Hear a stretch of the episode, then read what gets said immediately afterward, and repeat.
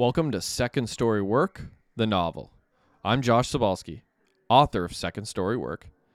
In last week's episode, we learned that Detective James Roby was continuing his pursuit of Kent Sanderson's killer and for those responsible for the Burnaby liquor store robbery.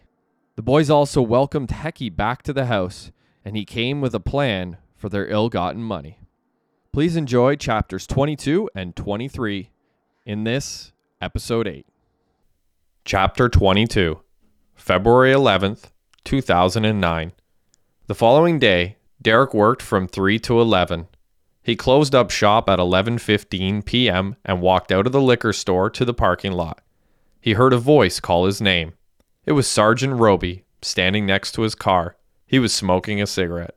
Derek didn't recognize his face, but he knew the voice. Evening, Sergeant. You making sure we don't get robbed again? No, nothing like that. I did notice a van parked here last night, though. Oh, yeah, that was my roommate. We had a drink next door after I was done work. Yep. Well, I got to be honest, Derek, it's always a little curious to see a van parked next to a spot that had a box job pulled a few months ago. Yeah, I could see that, replied Derek as he looked back at the store. It's nice to know you keep an eye on us. I don't want to go through that again. It's no trouble, son. Anyway, sorry, but I got to cut this short. I have to go catch my bus. Nah, don't worry about your bus. I'll give you a lift home. Are you sure? asked Derek. Yup, not a problem. That would be great. Thanks. Roby led Derek over to his car and they climbed inside. He pulled out of the parking lot onto Hastings Street and began the ride to Derek's house. Busy tonight? Derek wondered. No, little bit of a change. Well, that's good. Yeah, the city's gone to hell lately. That's nothing new, said Roby. The UN and the RS will be killing each other for a while before it gets cooled. Do you ever get scared? Being a cop and all? Derek was curious. Not really. I mean, I've never been shot at, I've never had to pull, but if I did, I'm sure there'd be some fear. Man, I couldn't do your job, said Derek. You're braver than me. Well, I think I hug my wife and kids a little harder than, say, maybe a guy who's going to work at a factory, you know? How many kids do you have? I have two girls, seven and three. I'm scared to have girls, joked Derek. With boys, you worry about your boy. With girls, you worry about everyone. Oh, I live that, Roby agreed. Well, at least you can show these boys a badge and a gun, Derek smiled. I won't hesitate to do so. Roby pulled the car onto Woodsworth and drove towards the house. At the bottom of the hill, he turned around and drove back up and parked. He turned to Derek just as he was about to exit the car. My partner has a thing for you. Anna? Yep. It's nuts if you ask me. You know, with her being 15 years your senior. Yeah, I'd say so, Derek agreed. Did you know? Derek grinned. I had my suspicions. All right, kid. Well, you didn't hear it from me. Now go on. Have a good night. You too, sir. Derek exited the car and looked both ways as he anticipated crossing the street. Halfway across, he heard Roby say, You're a good kid, Derek. He smiled as Derek turned back to face him. I appreciate that. Roby began rolling up his window when the passenger door opened. Derek crouched down and could see movement in Roby's passenger seat. A gunshot echoed and blood splattered on the driver's side window. What just happened? A shadowy figure emerged from the passenger side of Roby's car and just stood right next to it. In the middle of the street, Derek dropped his bag, frozen solid. The figure walked around the front of the car towards him, holding a knife. Run, Derek, run! Repeating it over and over in his head. Run, you fucking moron, run! The figure was dressed in black from head to toe. Derek's brain said go, but his body said no. He couldn't move. For the second time in the last month, he had witnessed a murder. The figure approached him, letting a knife fall by his side. The figure used his left hand to remove his mask. It was Hecky. What the fuck did you just do? Shut the fuck up, Hecky whispered. Jesus Christ, screamed Derek. Hecky placed his bloody hand across Derek's mouth and looked him in the eye. Shut the fuck up. Relax before someone sees us. Derek nodded his head.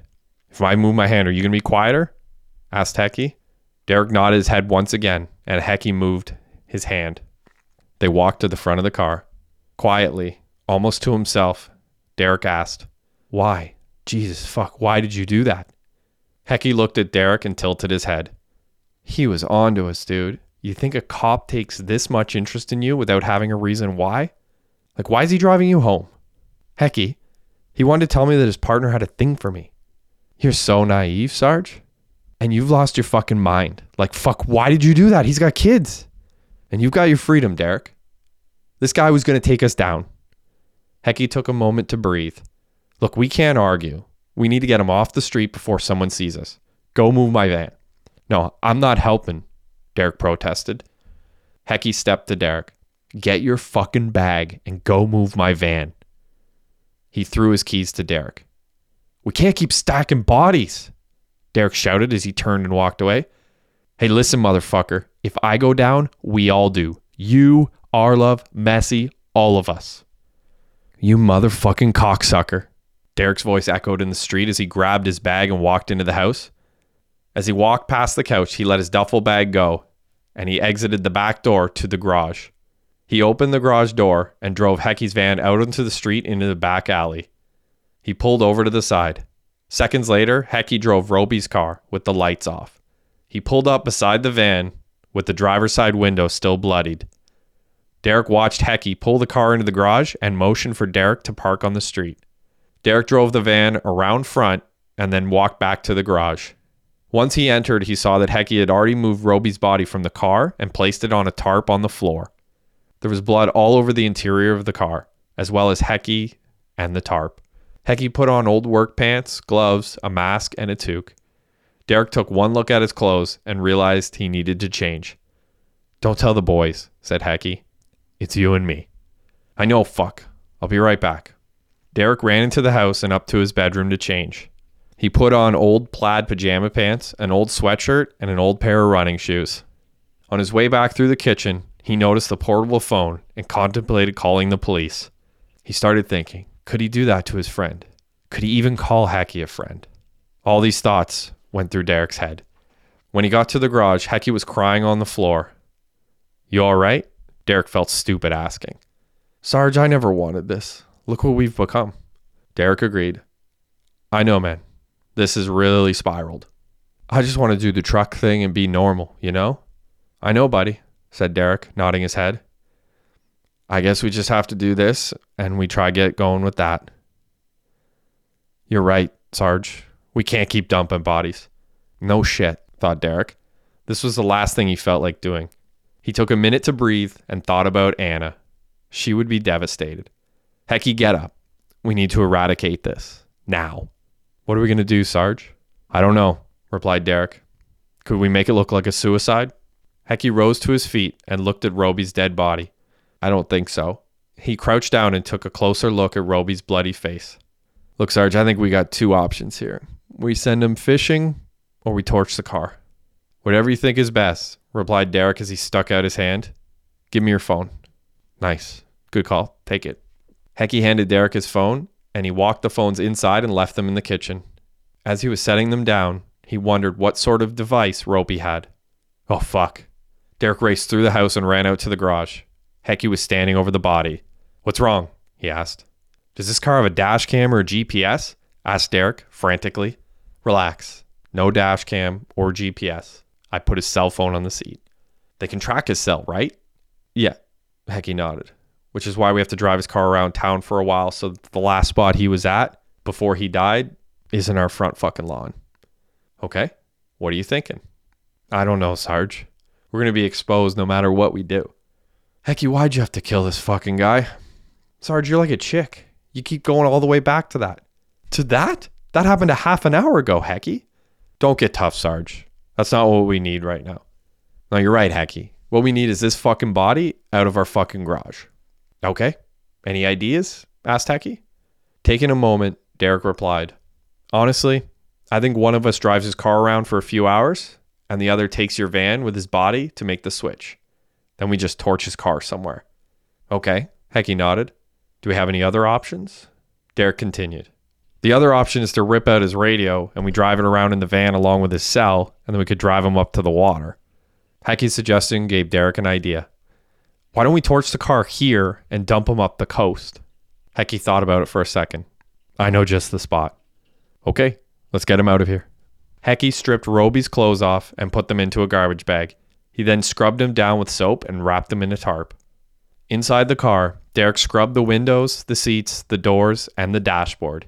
He couldn't leave a trace of anything in case the fire was put out quickly. We'll have to burn these clothes in the tarp and that, said Hecky. We'll torch his clothes in the car. Everything else we'll torch after. Hecky had a better idea. Why don't we park the car somewhere, dump him, come back, and torch everything in the car? Sure, Hecky. Whatever gets him in this car out of here. I think I'm starting to see how this chaos works, said Hecky. Jesus Christ, Hecky. Do you think you're evolving or something? How am I not, Sarge? Dude, we've gone from people to animals in a matter of weeks. Hecky shook his head in disagreement. He focused his attention on the cleanup. Derek turned and looked around the garage before looking at Roby's body. What'd you do with his gun? It's with his clothes over there. Pointing to Roby's clothing, his gun was sitting on top.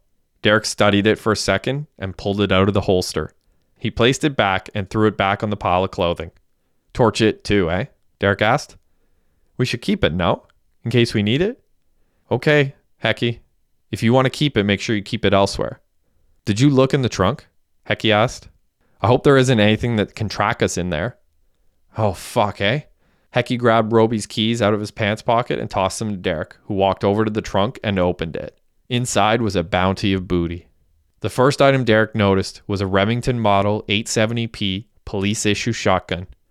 Next to it was a box of shotgun shells. There were various black blankets covering other items. Jesus Christ! exclaimed Derek. What is it? Shotgun, Derek said as he lifted one of the blankets. Under it was a stack of hard cases. Opening them up, Derek saw it was surveillance equipment. That's pricey gear, said Hecky as he walked over to the car. You know anything about this stuff? Derek wondered. Yeah, there's like an easy five or ten thousand here. New? Derek followed up.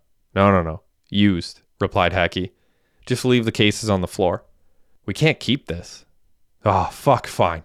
Hecky pulled up another blanket. He found more shotgun shells, a box of 9mm bullets, and a small gun case.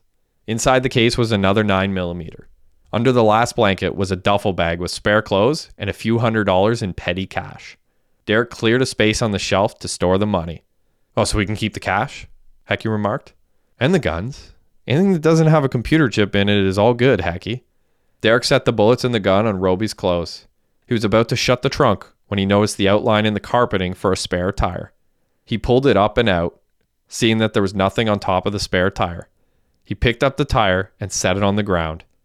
As it bounced on the concrete, three stacks of money and two bricks of a pressed white substance fell out. What the hell? asked Hecky. Spare tire, replied Derek. Nice. Hecky kneeled down and picked up the cash and the bricks. Jesus Christ, said Derek. How much is that? I don't know, 10 grand? said Hecky as he smiled. Per stack? Fuck me. Why does a cop have money and drugs in his spare tire? Well, Sarge, I think your boy might have been a bit dirty. No fucking way, Derek exclaimed. Hecky stood up and looked in the trunk. Derek could see Hecky bent over trying to reach something, and then, as he stood up, he had his hands full and a shit eating grin on his face. Hecky had five more stacks of money and two more bricks of that white substance. Oh my God. Shh, said Hecky. This is like 90 grand. How much is that Coke? asked Derek. I think it's four bricks and two bricks of something else. Might be heroin. How many grams is a brick? Derek wondered. Is it a thousand? I think so. That's why they call it a key, replied Hecky. We just hit fucking Rampart, bring down the LAPD motherfucking mother load. Hecky nearly jumped off the ground. He was so excited. Yo, we need to get all this shit stashed somewhere and get the car and the body the fuck out of here. Okay, replied Derek as he stood up and went to work. Half an hour later, Hecky and Derek set off. Hecky drove the van, and Derek drove Roby's car. Everything they wanted was stashed in Hecky's locked tool chest. They drove to Kent Sanderson's house, parked Roby's car on the street, and left it there. We need to go back home, said Derek as he climbed into Hecky's van. Why? Well, if our alibi is we were at your folks' place, then we should have cell phones with us. Fuck. Hecky agreed. You're right. We could probably use some clothes too. The boys drove back to the house, picked up their phones, packed clothes, and took the highway to where they dumped Kent's body. Unfortunately for them, the road construction crews had moved right next to their potential dump site. God damn it, said Hecky as he pondered their options moving forward. I think I know another spot. Hecky kept on driving towards Squamish. Fifteen minutes later, he pulled onto a side road that led down towards the water. He parked the van in a dirt parking lot and shut it off. How do you know about this place? asked Derek. We shot here. From what Derek could see, it looked like a nice spot. There were picnic tables, a boat launch, and outdoor outhouses. Hecky's plan eluded Derek, but he knew Hecky would clue him in. They stepped out of the car, and Hecky walked around looking for something. Derek walked to the outhouse and began to take a piss. He opened the door and was hit with an unbearable stench. It was as if someone had dumped a body inside. Then it hit Derek. That was it. Derek studied the size of the opening in the toilet. It was larger than a regular toilet. He pissed, zipped up, and ran outside. Hecky! Hecky! Where are you? I'm over here, Sarge. Hecky called out from down near the water. What's up? What are you doing? I'm looking for an anchor, Hecky yelled back.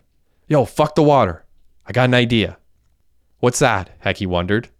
Derek pointed to the outhouse and grinned. What is it? asked Hecky. We dump his body in there, Derek continued to point.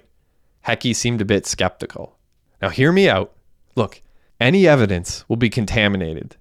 And with the smell in there, it'll be virtually unnoticeable. Yeah, but what about if he floats to the top? asked Hecky. Dude, how many people actually look in the shitter when they're in an outhouse? I do, replied Hecky. Doesn't everyone? Derek thought for a second. Well, we anchor him then. We were going to anchor him anyways, right? Will he even fit in there? asked Hecky. I'm really not sure. Hecky looked at the outhouse and looked back at the water. I mean, it's worth a shot. If he stays submerged, the bacteria is going to break him down, I would think. Yeah, I had the same thought, said Derek. Just grab an anchor. Okay, replied Hecky. Can you grab a saw from my toolbox? We'll cut a rock off the picnic table and use that to anchor him. Together, Hecky and Derek dragged Roby's body over to the outhouse and opened the door. Hecky took a look at the width of the toilet. I sure hope this works. They chained Roby to a rock, pulled him into the outhouse, and positioned his legs in the toilet. With the body in place, Derek wiggled his corpse back and forth until he was waist deep in waste. Hecky picked up the rock. Can you do this? asked Derek. Can you hold it up and make sure to let it go? Hecky held the rock above Roby's corpse, while Derek raised the body's limp arms above its head, and then they both let go. Roby dropped straight into the ship below. The awful stench filled Derek's lungs, leaving him gasping for air as he struggled to regain his breath. Hecky had his hands on his knees and was keeled over. He too was gasping for oxygen. The boys exited the outhouse, coughing. Hecky walked over to his van opened his toolbox, and pulled out the flashlight. He walked back inside the outhouse. Derek could see him shine the light into the toilet. Roby's body was on top of all the shit. Fuck! exclaimed Hecky. We need a stick or something to push him under. Hecky exited the outhouse. As he did, the boys could hear a car driving down the hill. Fuck! Car! Go back in the outhouse, yelled Derek. The boys both walked into the outhouse and stood in separate stalls. What do we do? asked Hecky. Just follow my lead. Come out in like two minutes. Thank fucking God we changed, said Hecky. He stayed put as Derek exited the outhouse and noticed an RCMP squad car and two male officers in the parking lot. Fuck me, Derek thought. He closed the door and approached the vehicle. One of the officers shined a light in his face. What are you doing, son? The officer asked. I'm using the can. My friend had to take a dump. Derek panicked. He wondered, did he or Hecky have any blood on them? Where are you headed? The other officer wondered. Squamish. We're going to my buddy's parents' place for the night. Are you coming from Vancouver? The police continued to interrogate Derek. Yes, sir. Where's your friend? The cops kept going back and forth. Derek continued to answer. He's in the toilet, replied Derek as he pointed at the outhouse. You or your friend been drinking or doing anything else? No, Derek shook his head. I just got off work. This was just on a whim. We're going to go up and ski tomorrow. Hecky appeared outside of his stall and the door slammed behind him. He walked down the hill towards Derek. Evening, officers, said Hecky. Good evening, one of the officers greeted Hecky. Can we see both of your IDs and the registration and insurance for your vehicle? Hecky and Derek took out their wallets and handed over their licenses. Hecky did the same with his insurance and registration. The older officer walked over to his squad car and checked the info. Did the Canucks win tonight?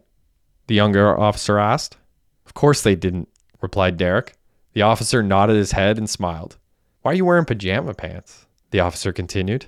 Oh, fuck, thought Derek. He needed an excuse. I just threw them on before we left. Like I said, this was just on a whim.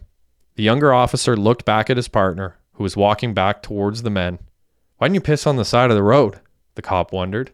Derek replied, I was worried that the cops would pull us over. The older officer chuckled and handed back their licenses. You guys are good to go. Drive safe. You too, Derek nodded. The younger officer turned to his partner. I should go while we're here. He walked up to the outhouse. Derek's heart sank as the officer made his way to the stall and entered the one where Roby's corpse was laying. Hecky and Derek began walking quickly to the van. Derek heard the outhouse door slam shut and he turned back to see the younger officer jogging down the hill towards them. Oh my God, he found him. He found Roby. The officer raised his hand and waved goodbye. Good night, fellas. The two cops climbed into their squad car and drove up the hill into the night. Hecky looked over at Derek, and they both started to scream obscenities. Grabbing his flashlight, Hecky ran over to a nearby tree and picked up a very large branch. He ran uphill to the outhouse and inside the stall containing Roby's body. A minute later, Hecky ran behind the outhouse and tossed the branch into the woods. Let's get the fuck out of here. The boys piled into the van and drove to Hecky's parents to get gas cans and leave their phones behind. Their next stop was a 7 Eleven for Belmont Milds and gas. They chain smoked all the way back to Vancouver. At around 3:30 a.m., Hecky pulled off to the side of the road, about eight blocks away from Roby's car. Derek jumped out and covered the van's license plates. It was there that Derek realized the flaw in their plan. He climbed into the van and whispered to Hecky, Fuck, they are going to trace Roby's cell phone back here and know that this is the last spot he was before his car got torched. Hecky nodded in agreement. Then they checked the security cameras. Fuck, fuck, fuck. What are we going to do? Well, I'm going to walk to the car and when we get out of suburbia, we're going to switch the cell and the radio to your van and the gas to Roby's. Then you ditch the cell and the radio somewhere and meet me at the park. Derek looked for an answer. All right, I think we can do this. Look, I'm going to walk to the car. And when we get out of suburbia, we're going to switch the cell and the radio to your van and we'll move the gas back to Roby's car. So then you can ditch his cell and the radio somewhere and just meet me up at the park. Fuck, said Hecky. More plates to spin. Hecky stopped the van. Derek jumped out and walked the short distance to Roby's car. He followed Hecky as they drove to the park. It was nearing sunrise, and exhaustion was starting to set in for Derek. He'd worked a full day and come home to commit accessory after the fact. He was worn out. Adrenaline was the only thing keeping him going. Hecky chose Mount Seymour as the spot to torch the car. It was still dark enough to hide the smoke. The fire needed to burn hot and fast. Hecky was behind when Derek arrived on the mountain in Roby's car and sat there waiting.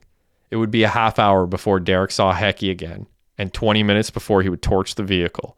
It was the longest 20 minutes of Derek's life. It was just him and his thoughts, and they weren't pleasant. He was concerned with what he was becoming and what Hecky had already turned into. The world was becoming his own personal hell, one that parents fear their kids will get wrapped up in.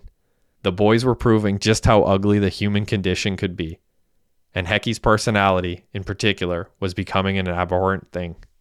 Derek's time alone ended. Hecky was picking him up. He wiped down the car with a rag, popped the trunk open, pulled out the two cans of gas, and doused the vehicle. He made a trail away from it so he could make his getaway. On the horizon, he could see an outline of Hecky's van driving towards him. Hecky pulled up about a hundred feet away from Derek and parked the vehicle. He popped the side door open and Derek set the gas cans inside. We need to torch these clothes and return the cans to your parents ASAP, Derek exclaimed. Well, hurry up then, yelled Hecky. Derek shut the door and walked back over to Roby's car. He pulled a book of matches from his pocket and lit it with a single one. The matches caught fire and Derek tossed them onto the ground, catching the gas on fire. Derek ran to Hecky's van. He climbed inside and strapped in. He could see the entire car was ablaze it was bigger than they could have imagined. Fuck, yelled Derek. It's huge. Is it too big? asked Hecky. Yeah, let's fucking go. An hour later, Hecky and Derek torched their clothes along with all the evidence at Hecky's parents in Squamish. Derek showered. The warm water rained down on him as he leaned on the wall. He felt unusually calm for someone who had witnessed a murder, uncovered a police conspiracy, found hundreds of thousands of dollars in cash, dope, and guns, and managed to cover all of it up. After his shower, he climbed into bed in the basement bedroom. He flipped on the TV and changed the channel to catch the start of the local BC news. Sure enough, a torch car in Burnaby was the top story. The opening shot was an aerial view from the news chopper. The newscasters described the scene as chaotic and disturbing. There were police, fire, and paramedic on scene. Hecky came in the room and looked at the TV. He wore his sense of relief like some sort of body armor. The car was completely obliterated. It was a shell, a hole in the ground. Holy shit. That thing is fucking toast, said Hecky, almost gleeful about their handiwork. Yeah, good luck sorting that one out. What's wrong? asked Hecky. We fucking made it. Made what? Hecky. Made myself an accessory? You're just tired, Sarge. Go sleep. Yeah, Derek sighed. Maybe. Hecky tapped Derek on the shoulder, walked out of the room, and closed the door. Derek pulled the covers up and began to stew.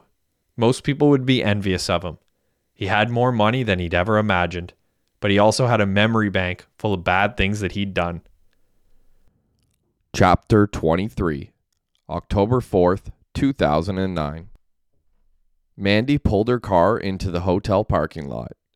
She looked over at Derek and smiled. I can't believe you're leaving. I'll come back, said Derek.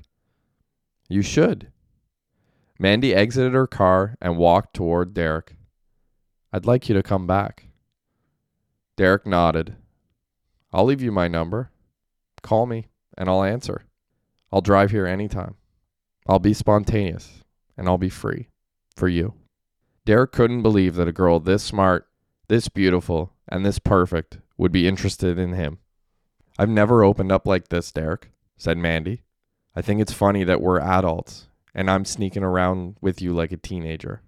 It's exciting. It really is, Derek agreed. Safe travels, Derek. There and back to me. Thank you, replied Derek. He walked towards the door of his motel room. Mandy yelled, Derek! She ran to him as he opened his arms, swept her up, and they embraced. She pressed her face to his and planted her lips, kissing him as he kissed her back. Her tiny feet lifted off the ground as Derek held her. Her kiss was as soft and tender as the skin on her cheek. After a few moments, Derek set her feet on the ground. She wiped the hair out of her eyes and blushed.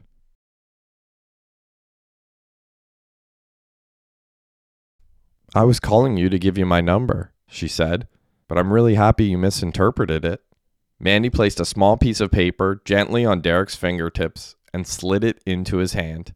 Please call me, Derek. Mandy walked back to her car, entered it, and drove off into the night. In the distance, Derek could see Messy walking towards him with a big bag of McDonald's in his hand. He had a messy grin on his face. He shook his head at Derek, continuing to grin. I thought I spotted a creep, Derek commented to Messy. That was the most romantic thing I've ever seen, replied Messy. Did you really fall in love on a first date? She's perfect, dude. No one's perfect, Sarge.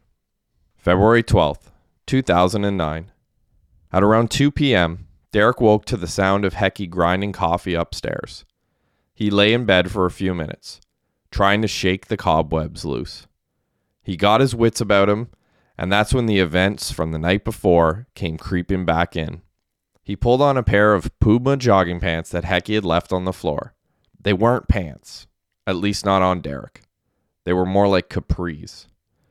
The only shirt lying around was a t shirt that had their college's name across the front of it. Simpler times, thought Derek. He joined Hecky in the kitchen. Hecky was pressing the coffee and frying up eggs and bacon. Grab a seat, said Hecky in a chipper tone. On the other side of the kitchen island, Derek sat down on a stool. We on the news? Derek wondered. Top story. Cars torched. They may not even be able to identify who it belonged to. Derek tilted his head. Makes evidence hard to find. No kidding. Hecky turned and tinkered at the stove flipping the bacon and eggs. Thank you, Sarge. I don't know what would have happened if you didn't help me. You'd been a five by nine. I think so too, Hecky replied, just as Derek was already walking away and putting a cigarette between his teeth. Hecky continued, yelling across his parents' house. We'll eat and we can head back home after. Okay, said Derek as he continued walking to the patio door. What do we tell the boys? Not a thing. This stays between us. Is that okay? asked Hecky. Derek shrugged his shoulders. Yeah, I mean, I guess. That evening, Derek and Hecky drove back home and met up with Messy and Arlov at the Soho. They arrived at the restaurant to find that their friends already had a pint in front of them and were talking. Hecky and Derek greeted Arlov and Messy and sat across from them. What's up? asked Hecky. We got money, yelled Messy. Hecky was so happy that he nearly fell out of his chair. No way. The boys were ecstatic as the waitress approached the table. They ordered food and continued their discussion. Did you get the money, Sarge? asked Arlov. Paid in full, he replied. Nice. So where do we start? asked Messy. We start by getting shit faced tonight, boys. They all cheered in unison. Hecky continued. I'll lay out the plan and we can start up next week. The permits are already in. We're approved to begin setting up our truck. We just need a name. The waitress dropped off wings and drinks and barely even acknowledged the boys. She's friendly, joked Arlov. Yeah, man, said Sarge. I hate the eat it and beat it attitude of this place. Jesus Christ, said Arlov, shaking his head. That's the one, yelled Hecky. What is? Derek asked, confused. Eat it and beat it. That's our name, said Hecky. That's fucking brutal, said Derek. I love it, Messy smiled. Me too, Arlov agreed. Three to one. Eat it and beat it, Sarge, Fucking democracy. Derek was discouraged. He knew he wasn't going to win this one. So we can pick up the truck Monday. I got a mechanic to help us set it up. Pretty decent price, too. How much? asked Messy. He's going to work for 750 a week. Why so cheap? asked Derek. He collects EI, and I'm going to pay him in cash. I get it, replied Derek. Avoid paying taxes. I like it. Over the next week, Derek spent his time mixing up concoctions to test on the boys. On Thursday night, Derek, Messy, and Arlov went for dinner. As they returned home, Derek pulled onto Woodsworth Avenue and could see a Crown Victoria parked in front of their house. The car was similar to Roby's. Derek drove past the car and spotted Anna sitting in the driver's seat. Messy did a double take. He turned to Derek and smiled. Looks like the Cougar cop isn't going to give up on you yet, Sarge. Derek parked down the street, and the boys exited their rental car and walked towards the house. Derek watched Anna exit her car and walk towards them. Hello, detective, said Derek with a smile on his face. Good evening, boys. Can I speak to Derek for a second? What's up, Anna? Yo, no need to cast this off so quick, said Arlov. Yeah, unless you guys are going to kiss, joked Messy. Messy, come on, said Derek sternly. He turned to Anna. Is everything okay? Did my partner come to see you sometime last week? She asked. Yeah, he came by my work. Shit, what night was that? Might have been Wednesday? He hasn't been seen since he picked up a coffee near your store. The boys looked at Derek. They were blindsided by the news. Really? replied Derek. He dropped you off here, stayed in his car for quite a long time, and then he drove around before he parked over at Ken Sanderson's house. His car was then found torched a few hours after that. We're checking security cameras around the Sandersons' house. This news wasn't too concerning to Derek. He and Hecky knew that this would happen, and they covered their tracks. Yeah, we chatted for a few minutes about his kids, and then I went inside. Did you happen to see where he went, Derek? Or any of you for that matter? asked Anna. Uh, I showered and packed a bag. We drove to Squamish for the night. I was asleep, answered Arlov. Yeah, ditto, Messy followed up. Well, if you guys remember anything, call me, please. Anna handed them a card and began to walk away. Derek followed her and then stepped in front of her to stop her. Anna, what happened? He seemed fine. Like, I can't believe he just up and leave. He didn't leave, Derek, replied Anna. Did you see him on the street at all? No, we left at the garage out back. I never saw the street. Shit. Derek looked around at his neighbors' houses. Don't any of our neighbors have cameras? Derek knew that none of them did. No, we checked that already. Well, I'm really sorry I can't be of more help, Anna. I really am. Well, it's not your problem, Derek. We'll sort through it. Anna pointed to Derek's rental. What's with the Nissan? Oh, it's a rental. We're going up to Squamish tomorrow. That's kind of a downgrade, no? Eh, I don't really want the girls liking the car more than me, you know? Right. Anna smiled and walked back to her car. Goodbye, Derek. The next day, the boys drove to Hecky's parents' place. In the driveway sat a fully painted food truck. The sign on the front read, Eat it and beat it. Messy laughed as they drove by. You all right with that, Sarge? Hey, as long as we make money, I don't care what he calls it. Derek parked the car, and the boys dragged their belongings into Hecky's parents' house. They walked in the front foyer and were greeted by Hecky. He was drinking a scotch and holding an unlit cigar. Welcome, fellas. Yo, truck looks good, yelled Derek. Hey, leave that. I'll give you the tour of it. A few hours later, Hecky poured four glasses of Johnny Blue and handed out four Cohibas. The boys stood on a patio that looked out over Squamish. They lit their cigars. So why'd you bring us up here, Hecky? Arlov asked skeptically. Well, there's good news and bad news. Bad, shouted the boys. All right, said Hecky. So we went about 20 grand over budget on the truck. So it cost 70? asked Derek. All cash, replied Hecky.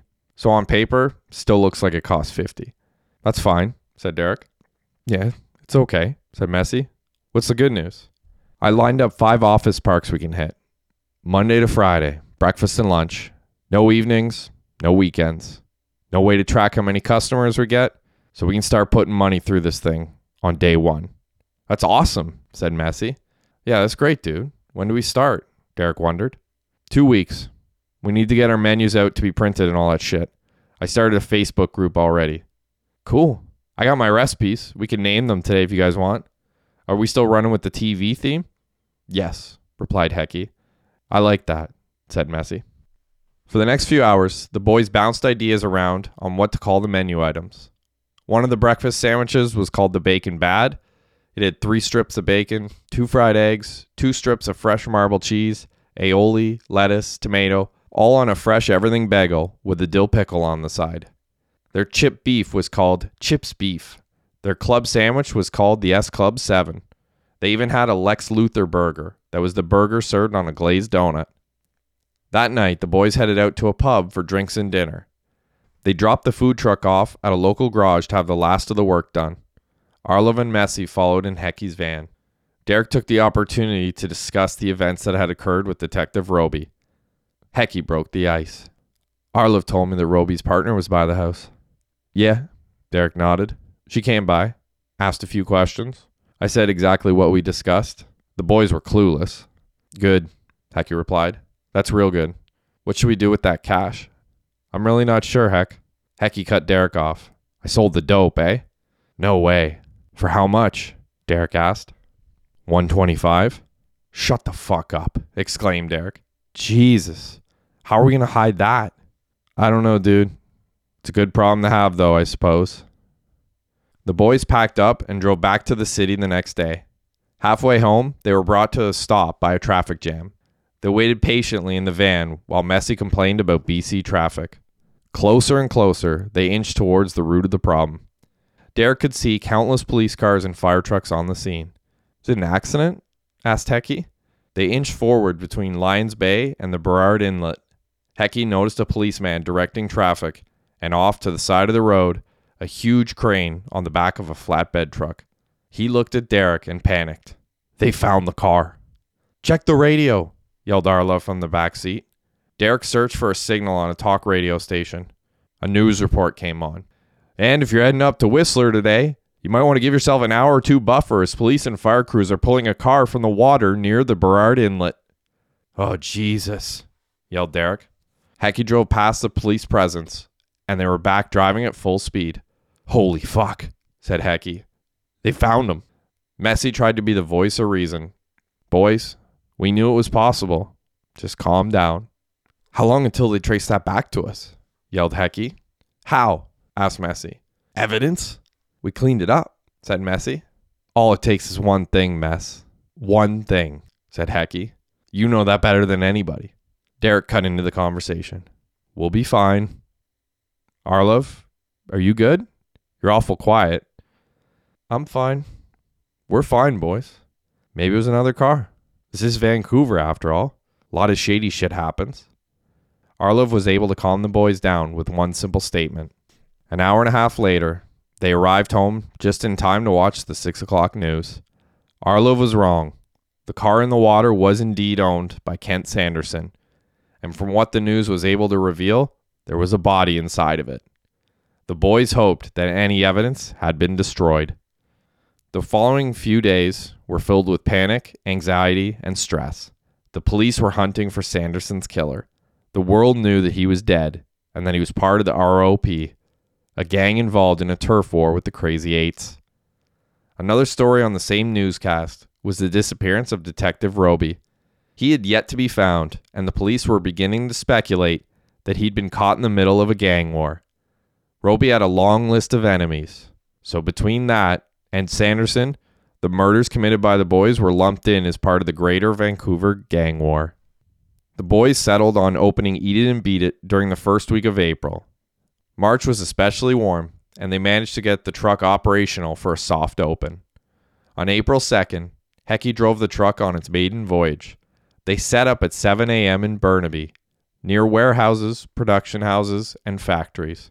Derek took a day off work for the opening. They opened at 7 a.m., and their first clients were Messy's work buddies, Mark and Killian. Do you feed the homeless? joked Killian as he stood in a suit and tie. You're dressed up, said Messy. Well, Mess, the headlights in my car are no longer operational, so I've been leaving the house dressed in what I'd like to be buried in. The boys laughed, and both Killian and Mark ordered a bacon bad. They gave the thumbs up, two satisfied customers. Between 7 and 9 a.m., the boys had a total of seven customers, all who appreciated delicious homemade food at a reasonable price. Around 11 a.m., they experienced their first lunch rush. Word had gotten out that a food truck was coming, and the people working in the area were looking for a change from the few alternatives they had for a hot lunch. Between 11 and 12, they served 35 customers. Between 12 and 1, they served 37. Between 1 and 2, they fed 26 people. And between 2 and 3, they served 19. Their total take for the day was $1,720, well above what they dreamed of for a first day. Hecky threw some ill gotten money into an envelope and they deposited it all at a local bank. A $2,550 day. That sort of production called for a night out on the town. They packed the truck up and drove it home. The boys put on their best suits, nice cologne, and took a cab to the Pear Tree restaurant on Hastings Street. After dinner, they headed downtown and paid a bouncer to skip the line. Once inside a club, they scoured for girls that they could hit on. Halfway around the bar, Derek could hear Hecky behind him screaming his name. Derek looked back to see Messy was pointing to a table of older women. It was Anna and her friends. Messy grinned. Hecky looked less than impressed.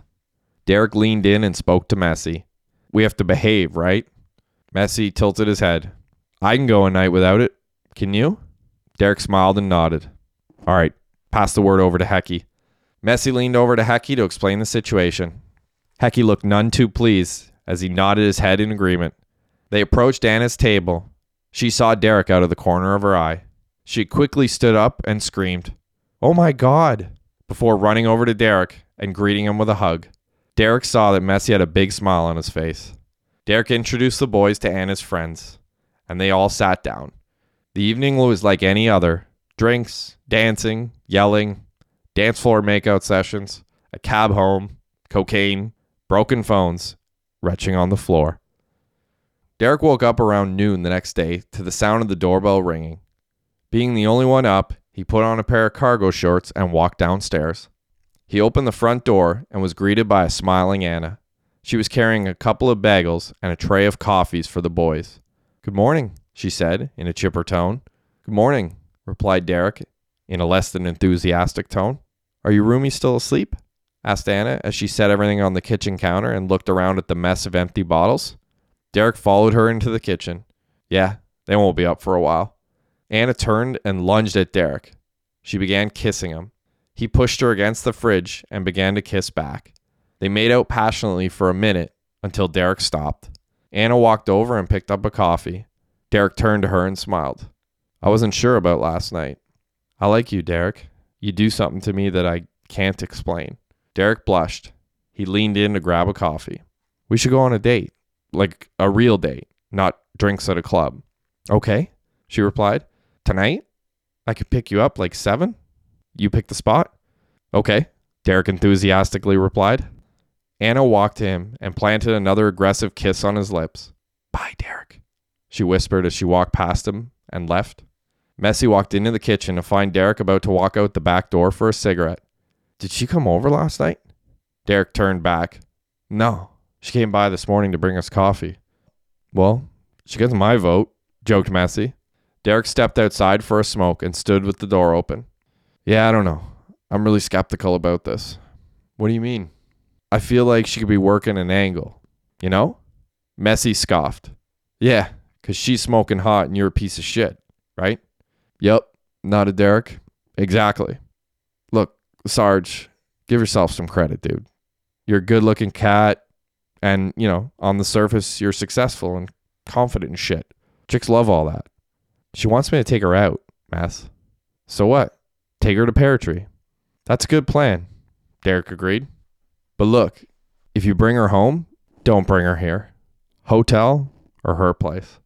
Yeah, no, I agree. I don't want to deal with the repercussions of that shit. No, Sarge, you don't. It was later that evening, and Derek, dressed in a suit and tie, stood smoking a cigarette on the front step.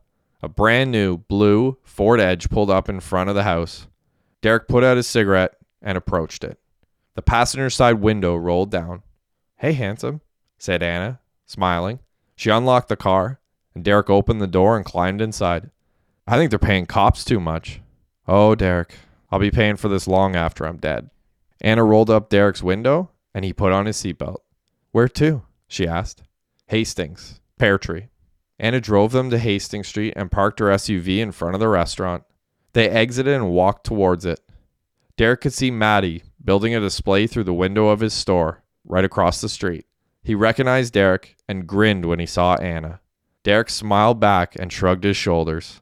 They walked into Pear Tree, and the hostess immediately recognized Derek from the night before. Welcome back, she said as she smiled. She seated them at a table in the middle of the restaurant. Derek thought to himself, these hostesses will never learn that I tip better when I'm sitting in a booth. Anna and Derek began discussing Anna's lack of experience in fine dining. The conversation eventually shifted to eat it and beat it. Anna had a lot of questions regarding the menu and how Derek became a sandwich connoisseur. Derek began to question Anna's motivation for all of her questions. But as quick as she brought it up, he was just as quick to change the subject again. Anna answered Derek's questions about how she became a cop. She said it was in her blood. Her father, grandfather, and brothers were all cops. It was a rite of passage. That meant that should a relationship progress, Derek was always going to risk being exposed. They finished dinner, and Derek paid the bill. They walked back to the SUV. As they crossed the street, Anna's phone rang. She unlocked the car and answered the call. She spoke on the phone while Derek climbed into the passenger seat. She became very animated, but Derek couldn't quite catch what she was saying. It was about a case that she was working. Her number one suspect was likely sitting in her passenger seat. Derek kept the door ajar. He wanted to catch some of what she was saying. Her tone was stern as she dropped Roby's name a number of times. Nothing in the cell records? asked Anna. She paused for a moment. What can we do, Mike? Until something breaks, all we can do is treat it as a missing person. There was a significant desperation in Anna's voice. I know. He's lying in a hole somewhere. Oh, Anna, you're so right, thought Derek. She ended the call, opened the door, and climbed into her SUV. Who was that? asked Derek. Just another detective. Oh?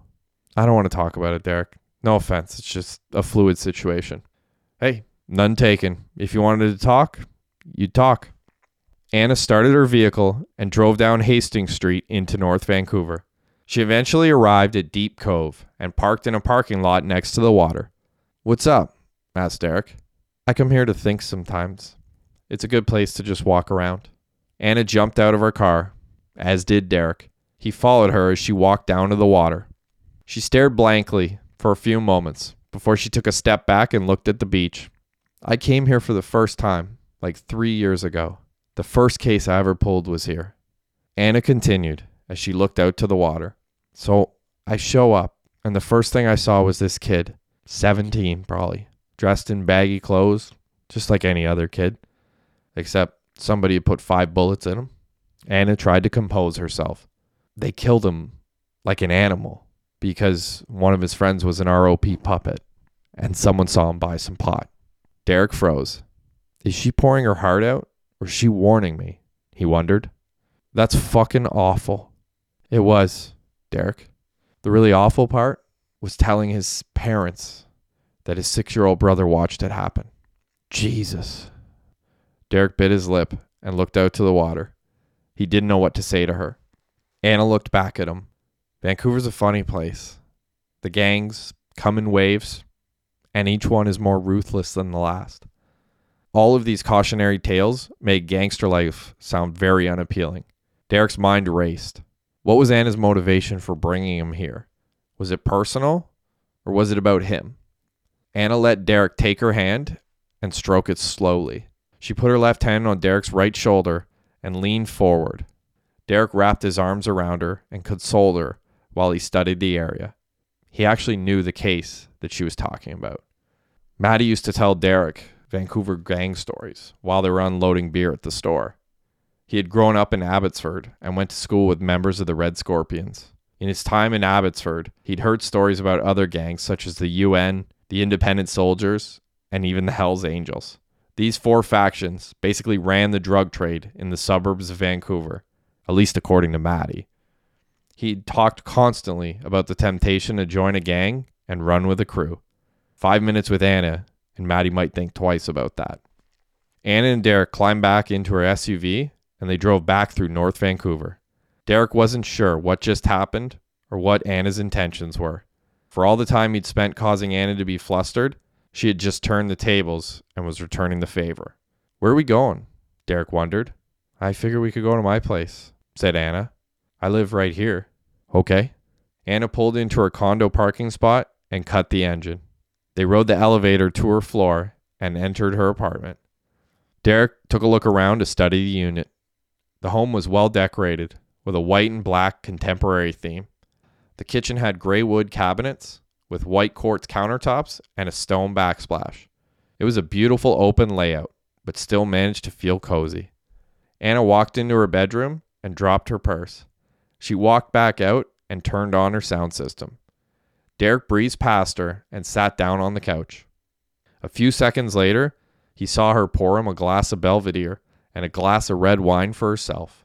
She walked toward him and sat next to him. She handed Derek his drink.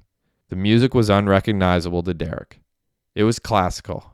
Whatever it was, it was setting the mood, for her at least. Derek was used to 90s alt rock. Before he could comment on the music, Anna made her move. That's it for this week's episode of Second Story Work, the novel. Thanks so much for listening. If you like my work, please follow me on Instagram and Facebook at author Josh Sobalski. I'm also on Twitter at author J Sobalski, and you can listen to my podcast called Second Story that I host with my good friend Corey Lecky. Again, I'm Josh Sobalski, and thanks so much for listening. Take care.